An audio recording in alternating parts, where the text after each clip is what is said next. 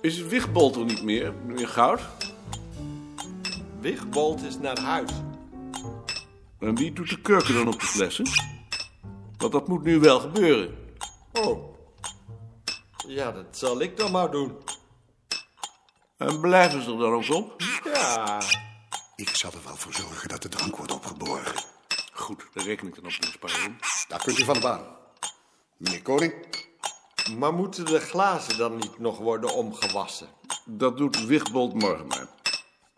Daar zal Wigbold niet zo blij mee zijn. Dat hoeft ook niet. Wij zijn klaar. Meneer Koning, Daar gaan we. We gaan sluiten. Gaan jullie ook? Dag, mevrouw Moederman. dag. Meneer Koning. Ben jij er nog? Ik maak nog even iets af. Je bent maar weggegaan. Het werd eh, rokerig. Voor je ogen. Ja, daar heb ik tegenwoordig weer veel hinder van.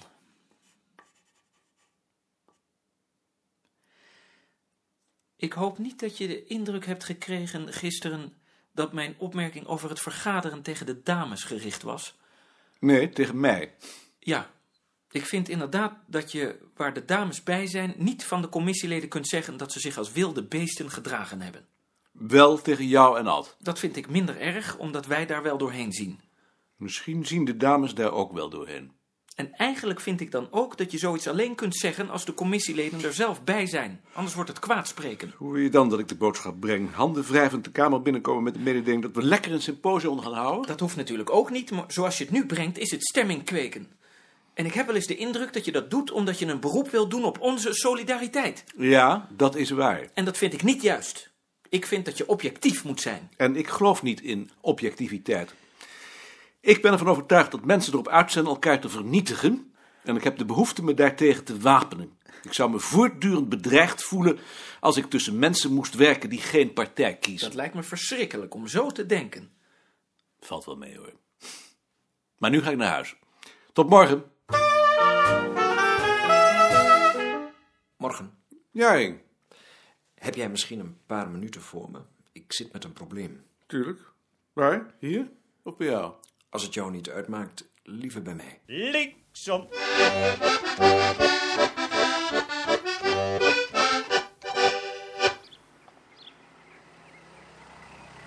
Elke keer dat ik hier binnenkom valt het me weer op hoe licht het hier is. Ja, het is hier licht. Het gaat eigenlijk over Elsje. Elsje Helder. Ze heeft zich gisteren ziek gemeld omdat ze zich grieperig voelde. Dat heeft ze althans tegen mij gezegd, maar nu hoor ik daarnet van Halbe dat ze tegen hem heeft gezegd dat ze helemaal niet grieperig is, maar dat ze het allemaal niet meer zo ziet zitten. En eerlijk gezegd zit ik daar nu een beetje mee. Dat begrijp ik.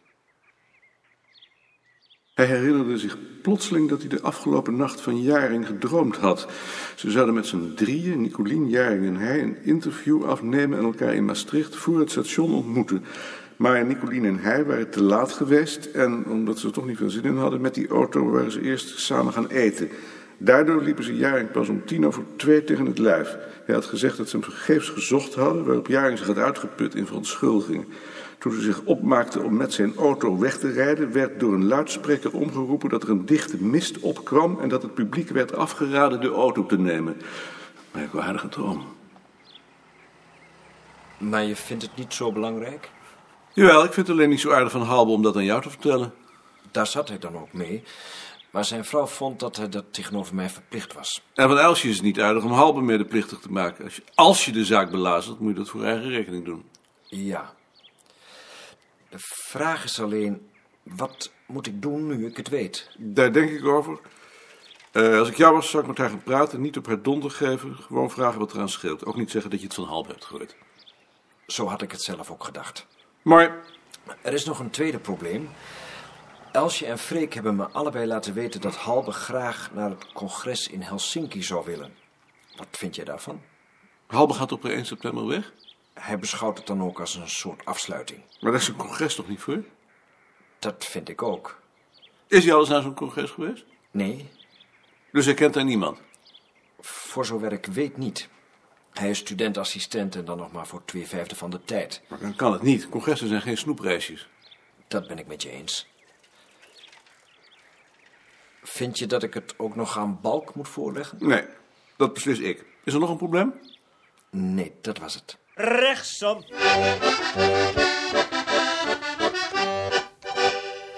Heb je nooit eens geprobeerd om je te verplaatsen in zo'n dier?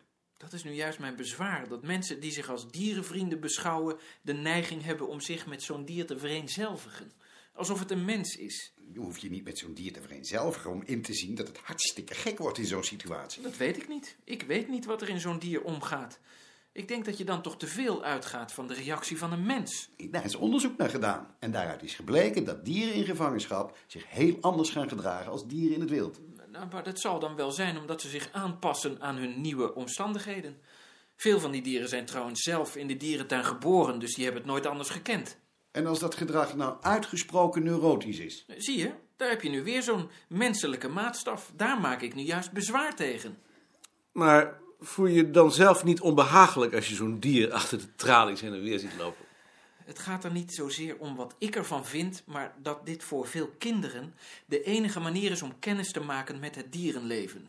Het is juist de onbekendheid die maakt dat er op dit gebied zoveel misstanden bestaan. en een dierentuin vind je geen misstand. Een dierentuin is een middel, Om hen kennis te laten maken met neurotische dieren. dat zeg jij, maar daar ben ik het dus niet mee eens. Jullie hebben geen kinderen, maar je moest eens weten hoeveel angst juist het onbekende bij kinderen oproept. En die angst kan er weer toe leiden dat ze dieren gaan martelen. En hoe komt het dan, denk je, dat je vooral op het platteland zoveel dierenmishandeling vindt? Omdat ze daar geen dierentuinen hebben. Omdat het ook een kwestie van beschaving is. Dus de dierentuin is een verworvenheid van de beschaving. Ja, zo kun je het wel stellen, want dierentuinen zijn er pas sinds begin van deze eeuw en alleen in ons deel van de wereld. Zoals het ook een kwestie van beschaving is dat wij hier acht uur per dag op een bureau worden opgesloten. Dat hangt er vanaf waarmee men zich op zo'n bureau onledig houdt. Maar als je in het bijzonder ons bureau bedoelt, dan vind ik dat inderdaad een product van beschaving.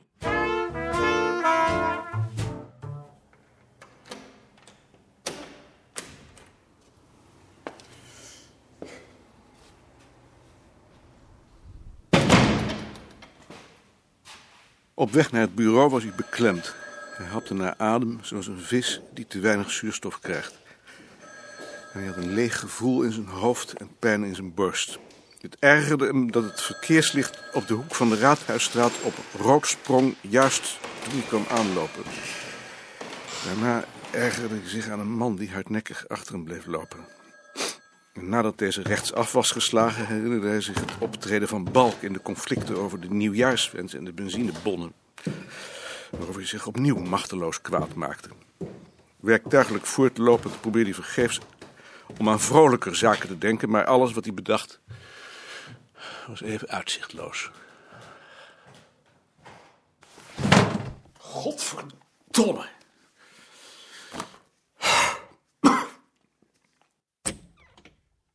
Die intens vermoeide lach van je. Het is werkelijk aangrijpend om je zo te zien zitten. Wat is het?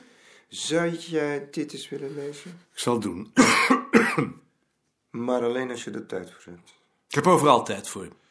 Ja, tot je tijd voorbij is. En daar maak ik me echt wel eens zorgen over.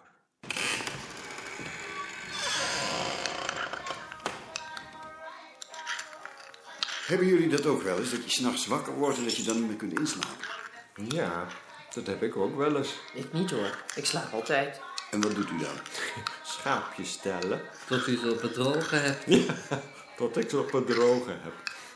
Hoe laat ga jij dan naar bed? Tien uur? Heidi en ik gaan altijd om half elf, maar als ik dan wakker word, dan slaap ik niet meer. Dan ga je te vroeg naar bed. Ja, half elf is wel vroeg. Hoe laat ga jij dan? Oh, soms om één uur pas. Nee, dat zou ik geloof ik niet volhouden. Dat valt wel mee. Ik ga meestal ook pas om één uur naar bed en ook nog wel eens later ook. Hebt u ook zo'n hekel aan naar bed gaan? Nee, dat nou weer niet, maar het komt er gewoon niet van.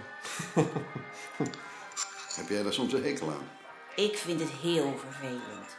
Ik denk dat dat komt omdat ik vroeger vaak nachtmerries had. Wat dan, bijvoorbeeld? Ja zeg, Als ik je dat ga vertellen, dan heb ik ze vannacht weer. Ik heb wel eens gedroomd dat mijn opa in een wolf veranderde en me achterna zat.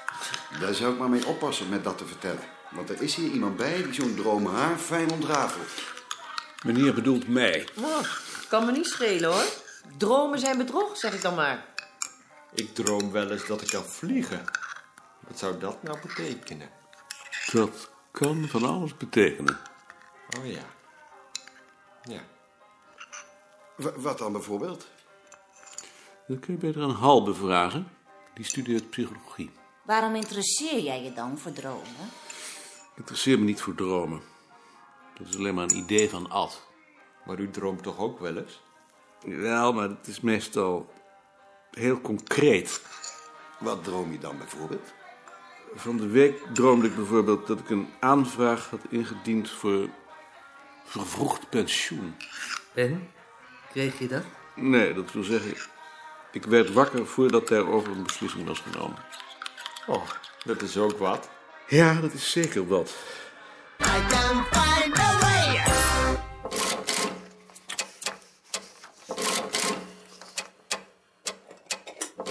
Zullen we nu de begroting doen? Als het jou nou uitkomt. Dit is voor jou.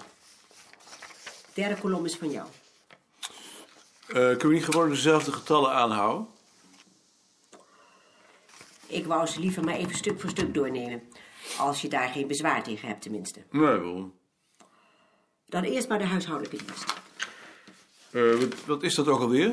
Dat is papier, schrijfbehoeften, schrijfmachines. Ja, papier. Dat papier doe ik wel. Maar schrijfmachines. Heb je geen nieuwe schrijfmachines nodig? Nee. We hebben allemaal schrijfmachine en die zijn nog best. Haan wil drie nieuwe schrijfmachines. En die hebben ook allemaal een machine. Dat kan wel zijn.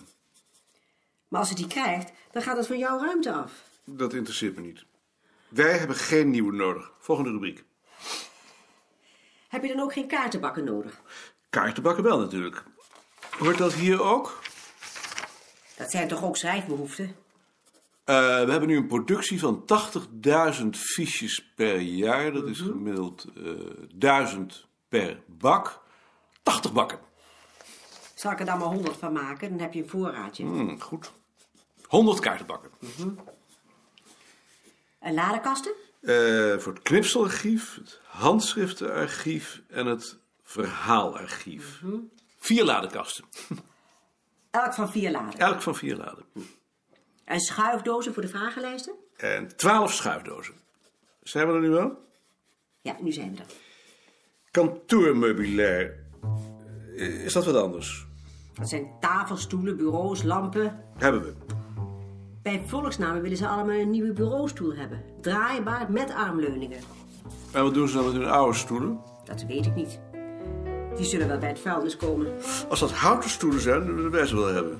Nieuwe stoelen hebben we niet nodig.